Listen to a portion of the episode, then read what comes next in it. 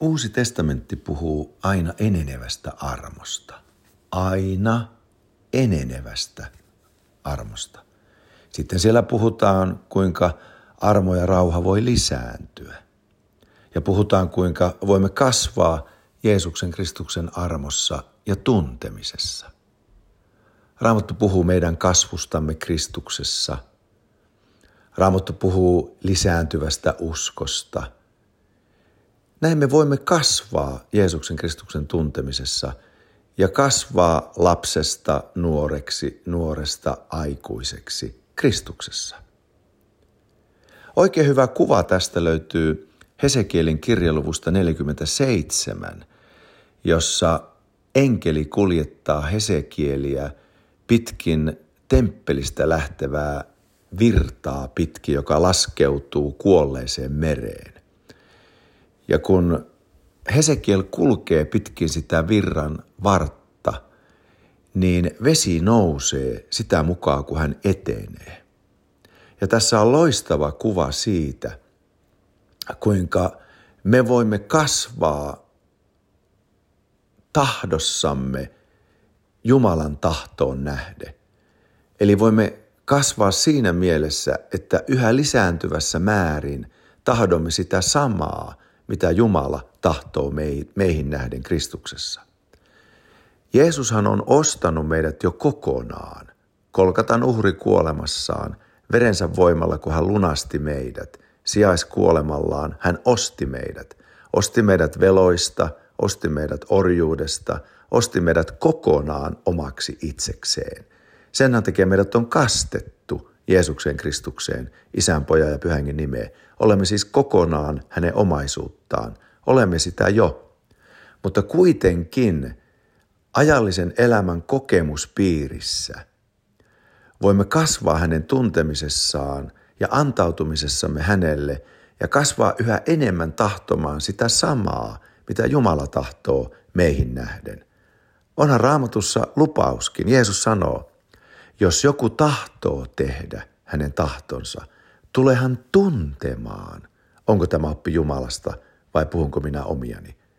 Eli tahtomme antautuessa yhä syvemmin Jumalan tahtoon.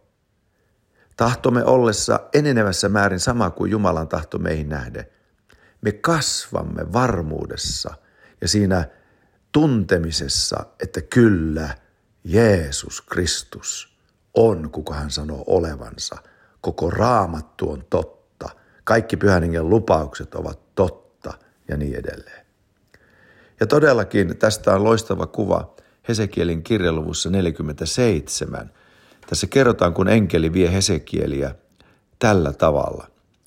Hän vei minut takaisin temppelin ovelle.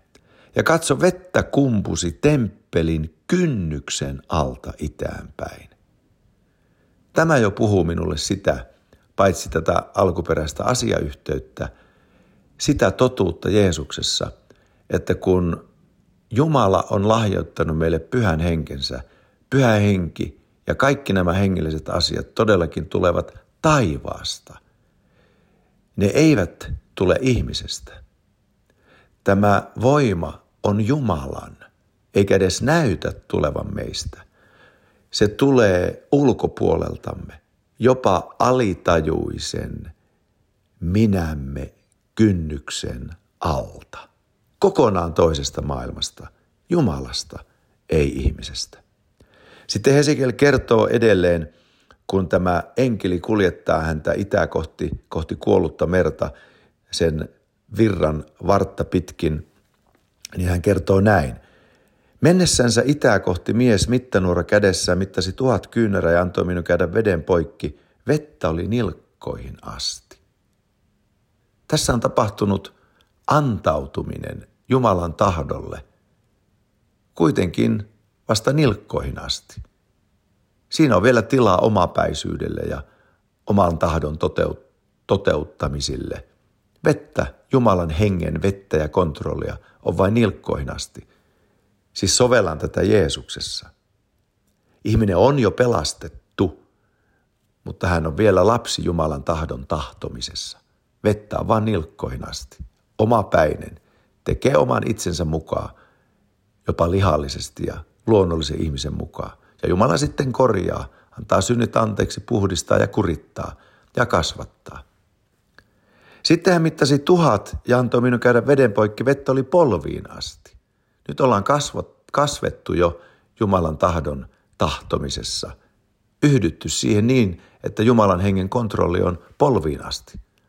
Kun vettä on polviin asti, niin vaikeampi on jo mennä omille teille. Sitten hän mittasi tuhat ja antoi käydä poikki. Vettä oli lanteisiin asti. Tässä alkaa jo aikuisuus häämöttää Kristuksessa. Vettä on lanteisiin asti. Yhä enemmän ihminen on yhtä Jumalan tahdon kanssa.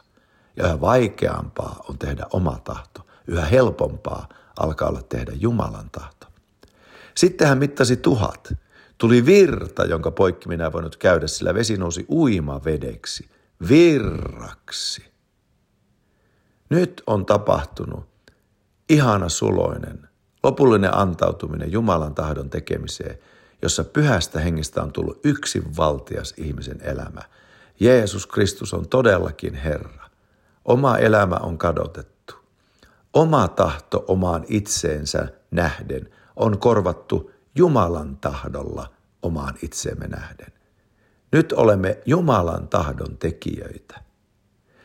Ja tässä on valtava lepo, kun on päässyt uimavesiin pyhässä hengessä. Ihminen ei enää ole silloin itsensä varassa. Hän on toisen varassa. Jumalan lahjoittaman pyhän hengen varassa. Voima on Jumalan. Kun on saavuttu uimavesiin, silloin uidaan.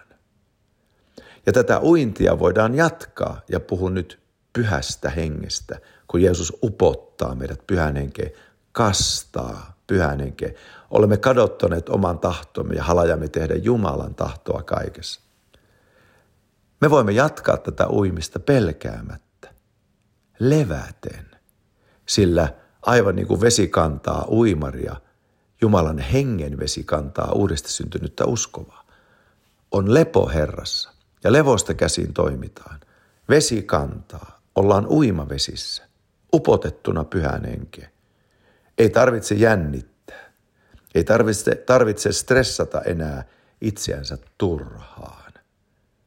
Nyt ollaan antauduttu Jumalalle ja on halu tehdä hänen tahtonsa. Nyt aletaan tuntea todella Jeesusta Kristusta. Ja mikä tästä on seurauksena? No Hesekiel kertoo tässä alkuperäisessä asiayhteydessä, kun temppelistä virtaa vesi kuolleeseen mereen, niin Hesekiel kertoo näin. Kun minä tulin takaisin, niin katso, virran rannalla kasvoi hyvin paljon puita molemmilla puolin. Ja hän sanoi minulle, nämä vedet juoksevat itäiselle alueelle, virtaavat alas aromaahan ja tulevat mereen. Niiden jouduttua mereen vesi siinä paranee. Ja kaikki elolliset, kaikki jotka liikkuvat, virkoavat elämään kaikkialla, mihin tämä kaksoisvirta tulee. Ja kaloja on oleva hyvin paljon. Sillä kun nämä vedet sinne tulevat ja vesi paranee, niin kaikki virkoaa elämään, minne vain virta tulee. Näissä pyhän hengen uimavesissä ihmisen sisäinen sieluntila on todella avaralla. Sielun seinämät ovat kaukana, katto on korkea, ihmishenki on vapaa, nöyrä ja avulias ja innostunut. Ihmisen Olemusta valtaa uskon henki, armahtavaisuus ja hengen hedelmä. Hän nauttii elämästään, nauttii hengellisestä elämästä, nauttii Kristuksesta. Hän on vapautettu lain alta. On vapaa pakosta harjoittaa jumalisuutta. On vapautettu pakosta elää pyhää elämää. Sillä näissä uimavesissä välkkyy ainoastaan Kristus, joka täytti lain edestämme niin että meidän ei tarvitse sitä enää yrittää täyttää, eikä meidän pyhä, pyhityselämämme ole pakosta lähtenyttä, vaan suloista, uskon täyteistä, vapaaehtoista antautumista Jumalan tahdon tekemiselle. Ja tähän tulee siunaus, joka ulottaa siunauksensa kaikkeen elämiseen, kaikkeen mitä ihmisen elämässä tarvitaan ja kaikkeen jumalisuuteen, kaikkea, mitä Jumalasuhteessa tarvitaan. Siis olkoon tavoitteemme Kristuksessa uida pyhässä hengessä.